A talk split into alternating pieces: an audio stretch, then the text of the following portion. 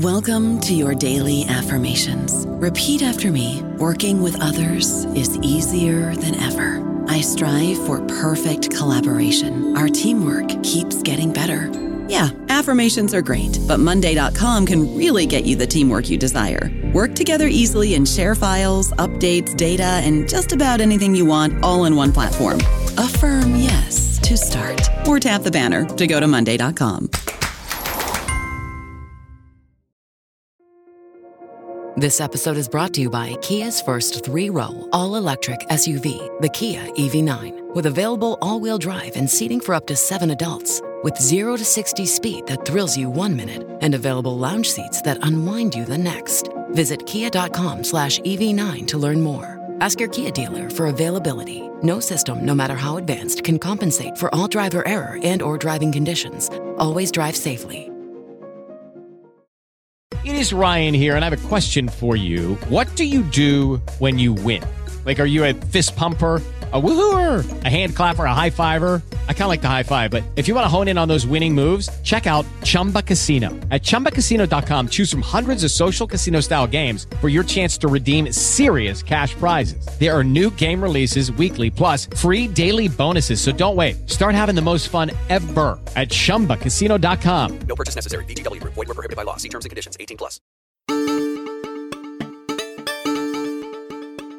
Welcome to New Books in Science Fiction. I'm Rob Wolf with the Hell Hath No Fury Like an Alien Scorned edition.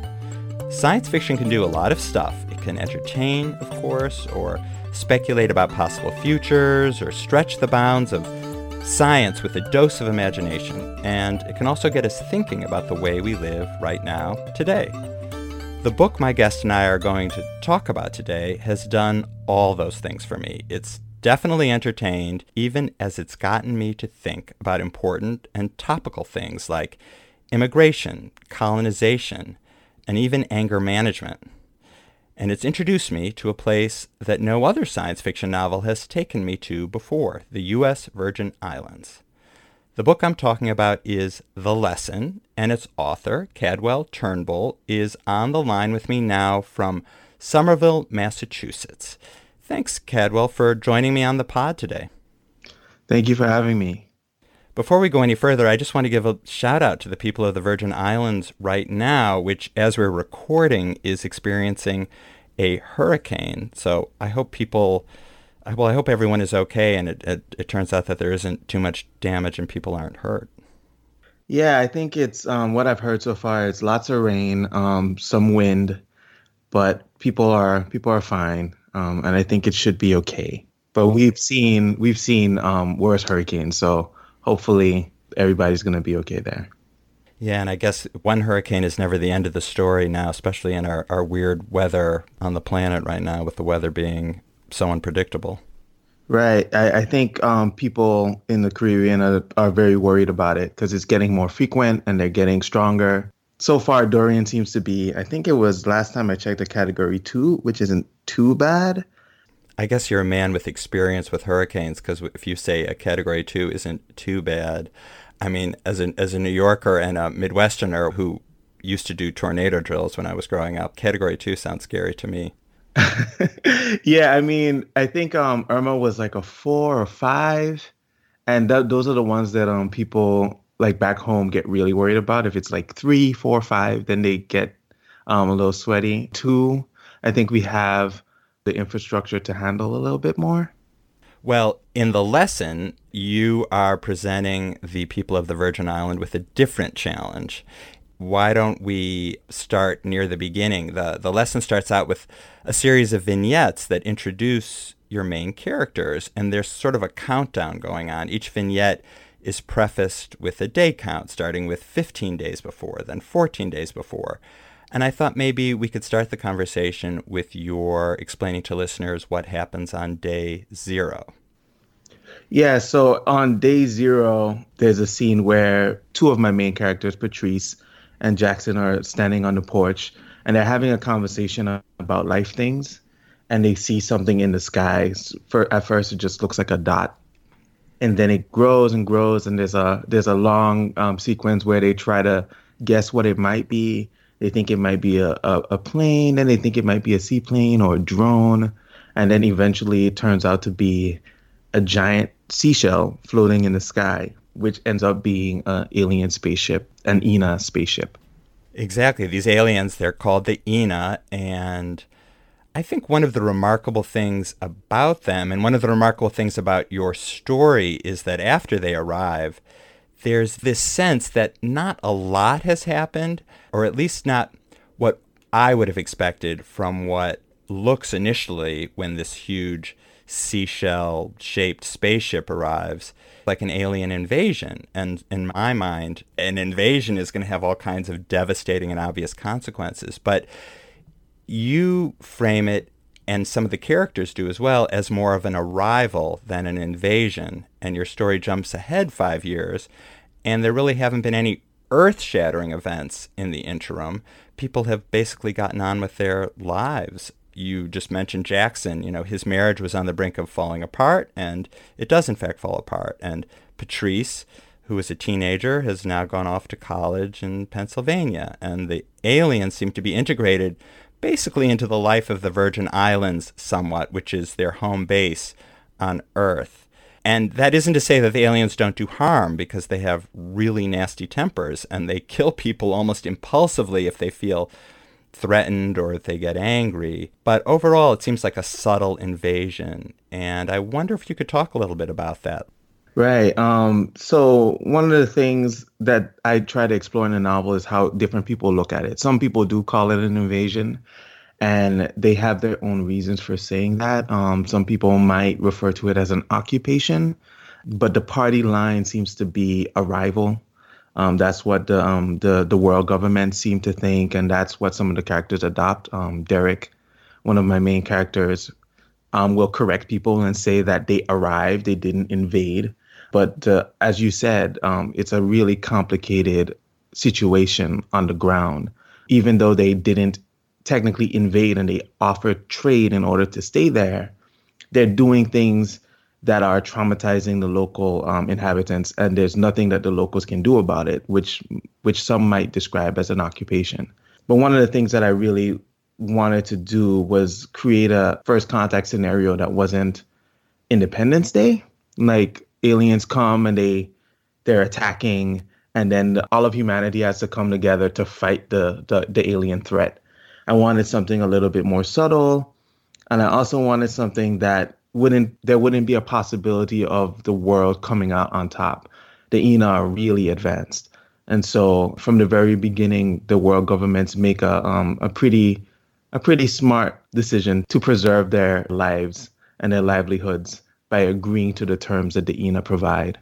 One character, Jackson, who you mentioned initially, who saw them arrive, he starts doing research and, and he's very interested in the history of invasion of the Virgin Islands. And so he places it in an interesting context through the eyes of a book he's writing where he describes the various occupiers of the Virgin Islands.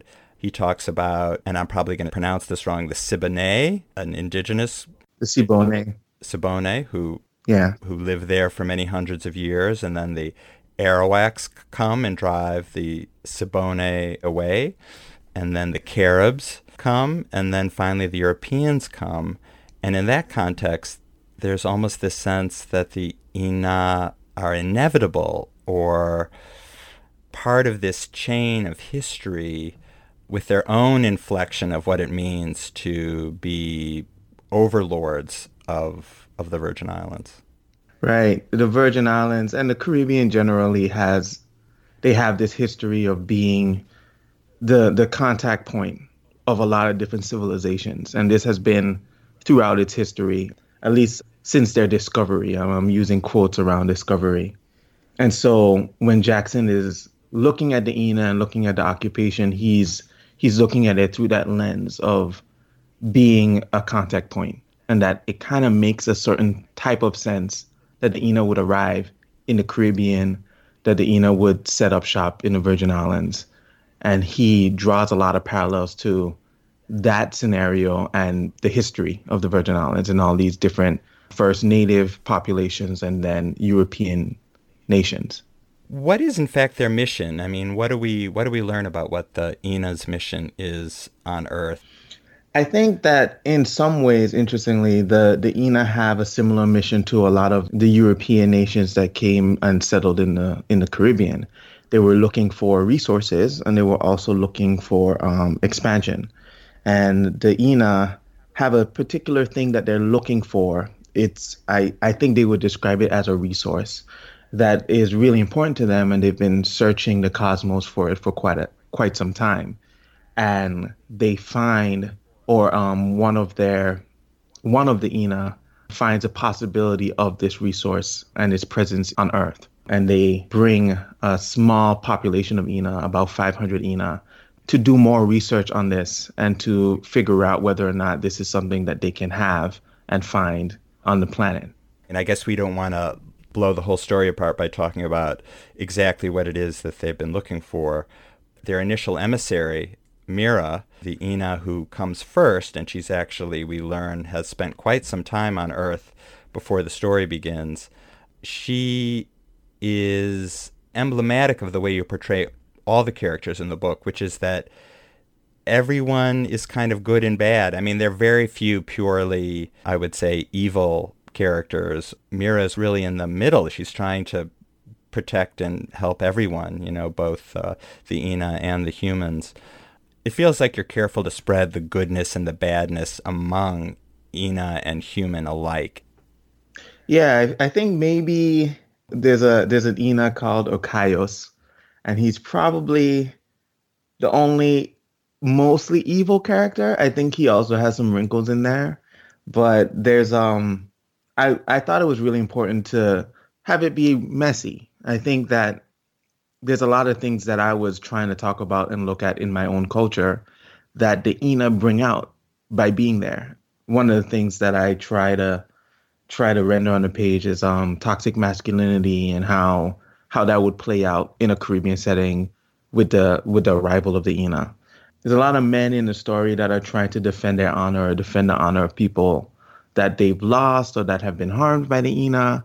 And some of those decisions aren't necessarily um, wise, um, but they also aren't completely unjustified. I feel like a lot of people can relate to wanting to seek vengeance or wanting to revolt against this force that has kind of oppressed the island. And so I think it was a, um, a conscious decision of mine to have all of the characters, human and Ina, like have have their motivations and have have stories to tell that weren't black and white. That there's a lot of gray. Just to sort of balance it out, there was even like a super bad human too, who we don't. I don't think we ever meet him directly, but is referred to this guy Woody, who we hear about. Who it sounds like he was a, a perpetrator of domestic violence. Yeah, he sucks. yeah, exactly. So, were you tempted, or has anyone said that the Ina are too sympathetic in some ways for a place that has suffered colonization. I mean, you're you're telling a story about a place that has endured historical hardship at various points because of uh, at least the European invasion. I just wonder if that is something you thought about, like they could be more evil, but they're not. They're mixed. They're mixed bag. I mean, in some ways, we use science fiction to talk about us, right, in the present and in the past.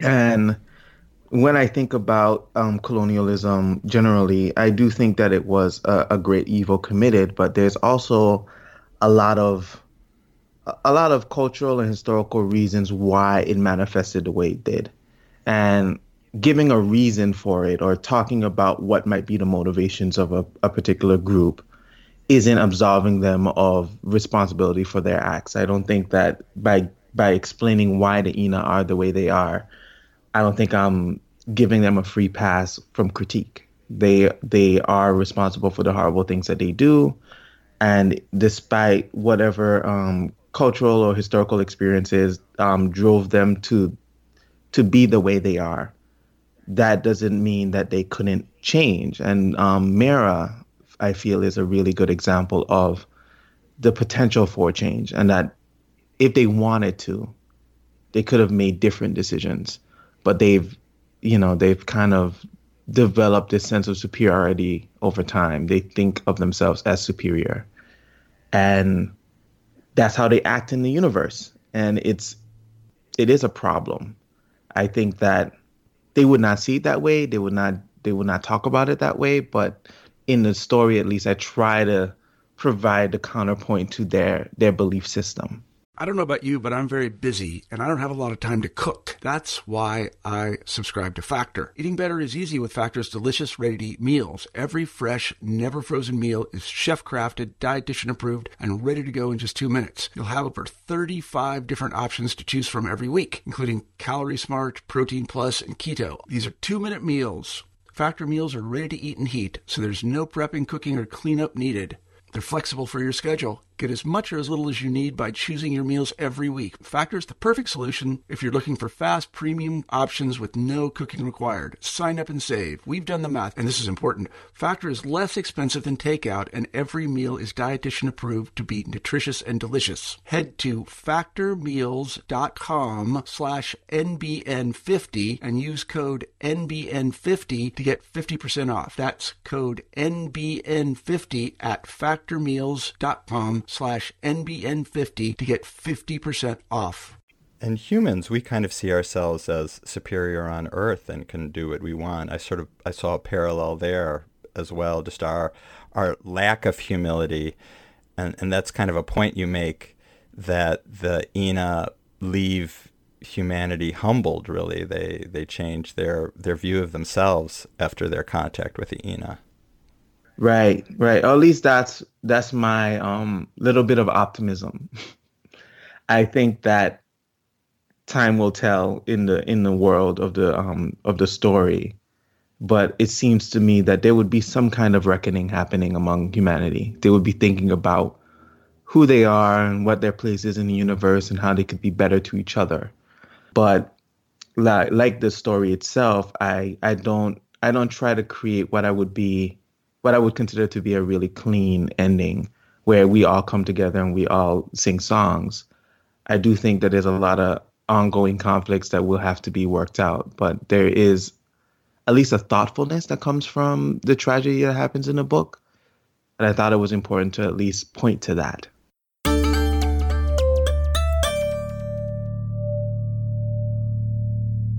There's an interesting conversation going on, it seems to me, between religion and science and culture in the story. Derek's grandmother is a very religious Christian woman, and she finds Derek's romance with Mira to be completely unnatural. And that reminded me of what some religious people talk about gay relationships, and there are in fact gay characters in your book, and there is, which is condemned by someone based on presumably their religious belief. And there's also at the outset, Derek sort of rejecting his religious upbringing, and Patrice being a devoted church going young woman, and they're having a conversation about this even before the Ina arrive. So I was hoping maybe you could talk a little bit about what was going through your mind in terms of what the arrival of the Ina might do to someone's religious beliefs. So I try to, in addition to talking about the conversation around colonialism and violence, I also try to look at some other thematic things that would come up with the presence of uh, alien race coming to Earth. So one of the things that I try to explore is faith and how an alien presence would affect faith. And so you have characters that are already questioning their belief systems, and the Ina arrive, and it it um, it challenges it even more. And then we have characters that are really strong and devoted to their belief systems, and the Ina presence makes them dig their heels in. It, it solidifies their faith. And I thought it was important to show both sides.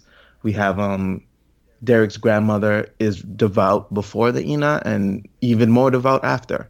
It's a decision she makes, and I, I try to do my best to justify that within the story, that it makes sense, even if people don't agree with where she's coming from and some of the beliefs she has. And but I also try to explore how people would respond to relationships with the Ina and people within the community see it as unnatural to have relationships with them. And I draw some parallels to that and sexuality and relationships among humans. If you have any familiarity with the Caribbean, the Caribbean is is very Christian, very devout, um, very conservative in their in their worldview. And one of the things, and this is true also in the U.S. Virgin Islands.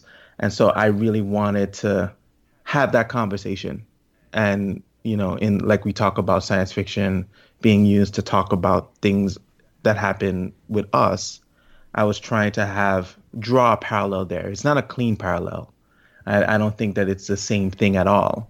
But um, there's a conversation between derek and his his um, sister lee that kind of points to both of their feelings of being both of them feeling like they don't belong within their community because they are they there's parts of their identity that seem unnatural to other people. And it's something that i was want i wanted to critique. It's something that i wanted to explore. And the the ina and uh, the theme of aliens coming to earth was a really good way of trying to explore that in in different ways. Well it's interesting because you also bring derek and mira together in a sense, partly around their shared feeling of not quite fitting in with their own cultures of origin. They're both outsiders in a way, and they have that in common. Yes, yes. So Mira, because she's been living, and this is kind of a spoiler. I don't think it's a big one, because she's um she's been there longer than the other Ina.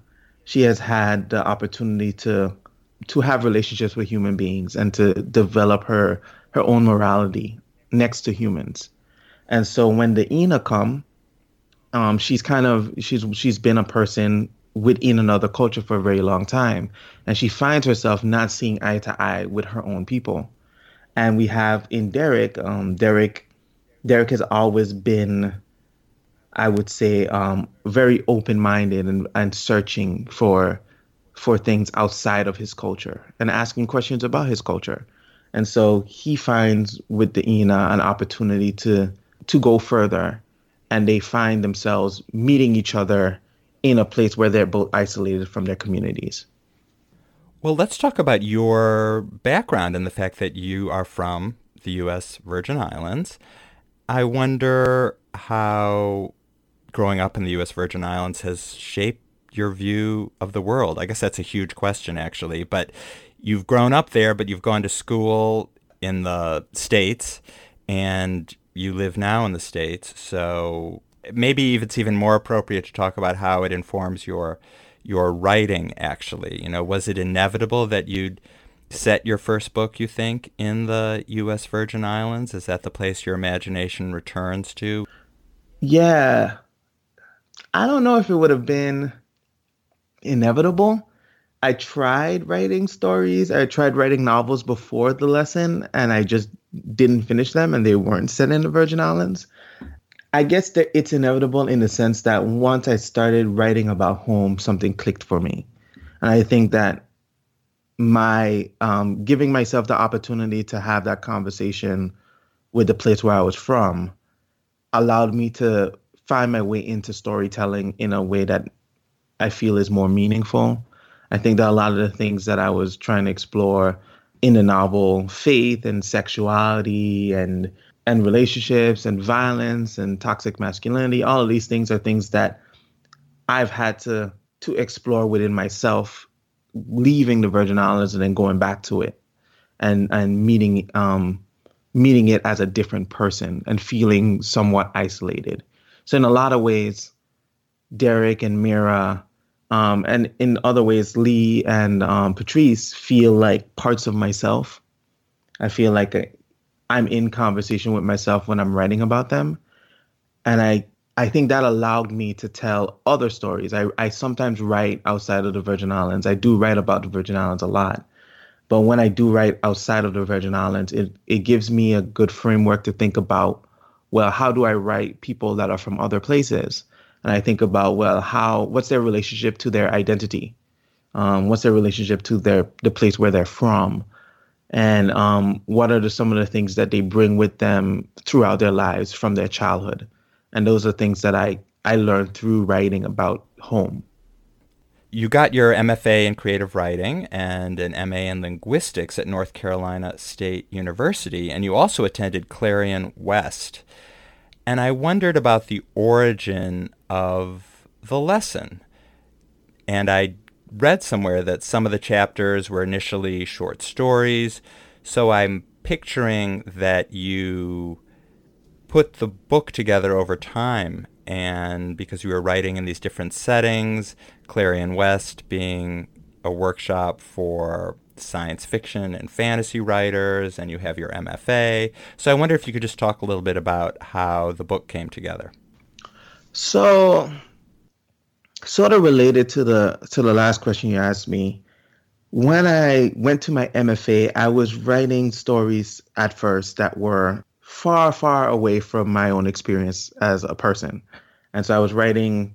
I was writing science fiction and fantasy stuff that that was my genre even then I would the best way I would describe them is that they were wacky. Like I, I wrote a lot of wacky stories, um, with a lot of strange things happening in them, and I would get I would I would submit those to workshop, and my MFA had a science fiction professor that became my mentor, um, John Kessel, but the, it was for the most part a literary workshop. It was um, contemporary realism, as some people would describe it, and so I would turn in these really wacky stories when everybody else was turning in very literary stories, and I would get uh, a kind of um, a shrug in critique form, like what what's happening, and my my mentor um, Kessel recommended to me quite nicely that I should write about my own experience and bring some of my own experience into um, the work that I was turning in, and at the same time, I was also looking at, I was reading a lot of um, literary short fiction and some science fiction and fantasy short fiction. And I was learning a lot about craft.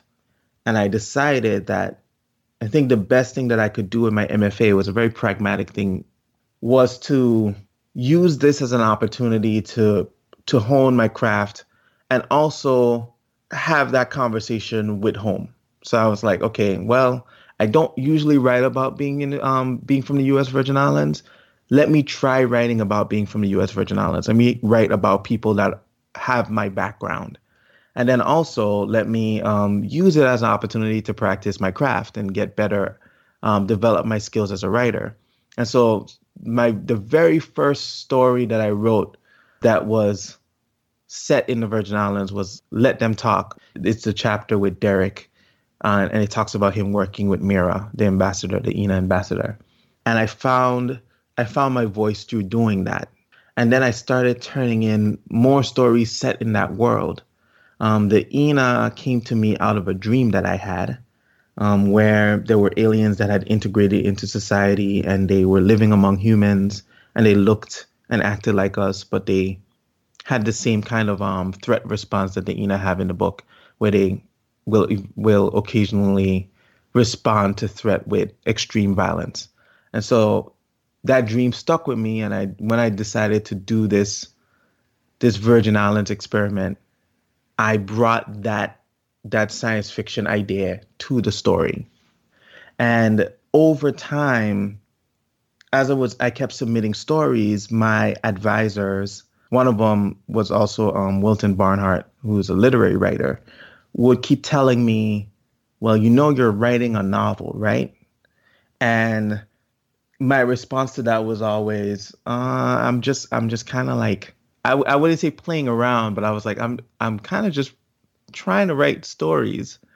And they kept saying it and they, they said it enough that when I started looking at the work as I, as they started, as pieces of it started coming together, I started to realize that there was a pattern. And that none of the stories quite stood alone, that they were trying to tell something bigger. And I sat down with myself and I wrote an outline and I was like, okay, well, if this is if there's a bigger story here, what is it? And that eventually became the lesson. And then I did a lot of reworking of the earlier parts to make it make sense within this larger narrative that I was telling. And so I would say maybe about halfway through the actual parts that are in the book, I made that decision. And then I was very I was very much intentional about it being a novel after that point. But because I started as short stories, it developed this kind of um, episodic, multi perspective structure that I've actually come to like a lot. And I write that way now. I'm working on a novel now and I'm using that same structure. I feel like it's um it's leaning even more into like a novel structure, but it still has that multi-perspective, interconnected quality. And I think that it's really interesting to do it that way because I've I've developed this theory about narrative that it shouldn't center one person. And that just kind of came out of me doing things this way and liking it. I find that I get excited when I see stories that look at something from multiple perspectives and it's challenging the perspectives of different people within the story. If I wrote the lesson differently, I might have written it with Derek as the protagonist and it be just Derek's perspective. But I find that by having other people play around in the story and having other people challenge Derek's perspective, I think it deepens the story in ways and it also um it feels more like life to me that there's not one person that's saving the day or there's not one person that's whose story is more important than anybody else's. It's usually um um people's stories and conversations with each other. And so that's a really long way of talking about how this developed for me. Well, it's all very interesting, everything you said, although it sounds like the book started as a series of short stories. It definitely reads like a novel. You wouldn't know from reading it that its origin was in short stories, although it does make sense because, as you say, there are many perspectives in it, and each chapter takes a different person's perspective. But on the other hand, it's so well integrated that it reads very much like a novel. So well done in your transforming and and weaving together these different threads. Thank you. Thank you. And like I said, after about the halfway point, when I made that decision, the rest of the chapters, even though they still had that same structure, was um, I, I tried really hard to make it make sense in the novel structure. I think it's a challenge when you have this multiple perspective storytelling mode to make every character equally rich and give them each an equal kind of self respect and agency and compelling quality. I find sometimes when I read a book that has a lot of characters that I'm drawn towards some and not towards others. And when I get to the chapter about the ones I'm less drawn to, I'm I'm like, oh, another chapter about this person. And I say that only because I did not feel that in your book. If I did, I wouldn't have I wouldn't have made that little commentary, I guess. But I didn't feel that. Every single character felt like someone who I genuinely had some level of caring for and interest in and wanted to know what happened to them. And I, I think that's a very hard thing to do. And so kudos to you for doing it well. I appreciate that. I, I tried my best. It's been interesting hearing people talk about the book. Some people do have favorites, and it's it's fun to um to hear people say who they think the main character is. And that's been that's been a, a, thing that's kind of been like a game now in my own head. When I when I'm talking to someone and they they're like, well, this yeah, this is really Derek's story, or this is Mira's story, or this is Patrice's story, and it's been like, I don't know, it's been fun to to kind of hear people say that and and get different people's takes on it, but I'm really glad that people like enough people's stories that they stick with the whole book and they don't just abandon um, Jackson, for example, or they don't just ab- abandon Lee because some of the characters that get, um, I would say, relatively less airtime in the book are some of my favorite characters. I like the way you offer an insight into the culture of the U.S. Virgin Islands, or maybe it's the West Indian culture. I mean, sort of the code switching, the language that goes on, and the Ina do it too amongst themselves. They'll lapse into their own language, and there's this sense of something else emerging in their private dialogue, just as there is in the dialect that sometimes comes up among the characters as well when they switch into a uh, what I I assume well, which is a kind of I, Virgin Island dialect. They lapse into a, a less formal or just different way of speaking. Yeah, that, that actually comes from my linguistics background. It was something that, as I was working on the book, I was studying linguistics, and we were talking a lot about code switching in different social contexts. And it was something that I wanted to show. I wanted to show in the way the story was told, but I also wanted to show among the different characters. And I have Derek is a really good example of this. He will sometimes be very formal and use a, a standard Virgin Islands English. And then when he, he's around people that he considers friends or he's around family, he will slip into a more vernacular English.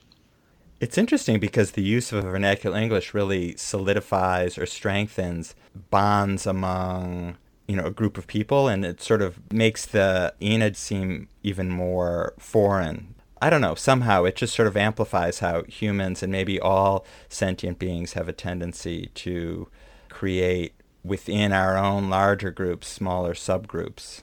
Yeah, and I mean language is is the is one of the ways that we differentiate ourselves from other people, uh, from other communities, and um, even within the Virgin Islands context, you will have people have intense debates around the difference between Crucian English, which is um, the English spoken on St. Croix, and St. Thomian English. People will have fights over it. People will debate which is better. Crucian English, St. Thomians tend to think that they overstress their R's, and then um, Crucians tend to think that St. Thomians are lazy in the way that they pronounce their their their words, and so there's a lot of um, even among people that you would consider to be a part of the same group because we're all U.S. Virgin Islanders. There's a lot of ways that we differentiate ourselves from each other using language. Well, that's totally fascinating, I have to say. Just a little quick update. So, my best friend, actually, who still lives in the Virgin Islands, he just texted me and told me that the storm has passed, everything's fine, they just don't have power. Uh, and we'll we'll see how long that lasts. Sometimes it's if the storm wasn't too bad, which it sounds like it wasn't, power will come back tonight or tomorrow. Or sometimes it'll knock out power for a few days. Um, the last hurricane, the last big one, Hurricane Irma, knocked out power to much of the island for a few months.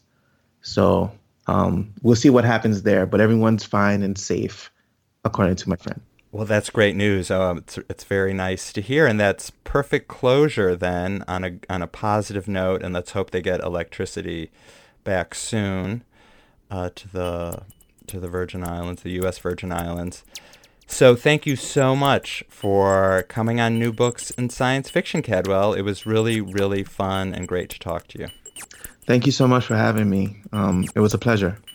My guest has been Cadwell Turnbull, author of The Lesson, which came out from Blackstone Publishing in June. You've been listening to New Books in Science Fiction. Please subscribe to the show if you don't already, and also consider leaving a review.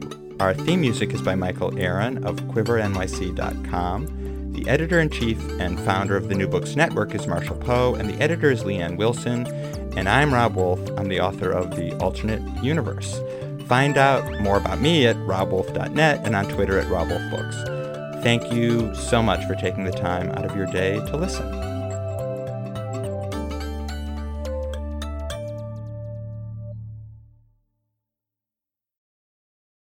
Temple University is ranked among the top 50 public universities in the U.S. Through hands on learning opportunities and world class faculty, Temple students are prepared to soar in their careers. Schedule a campus tour today at admissions.temple.edu/visit.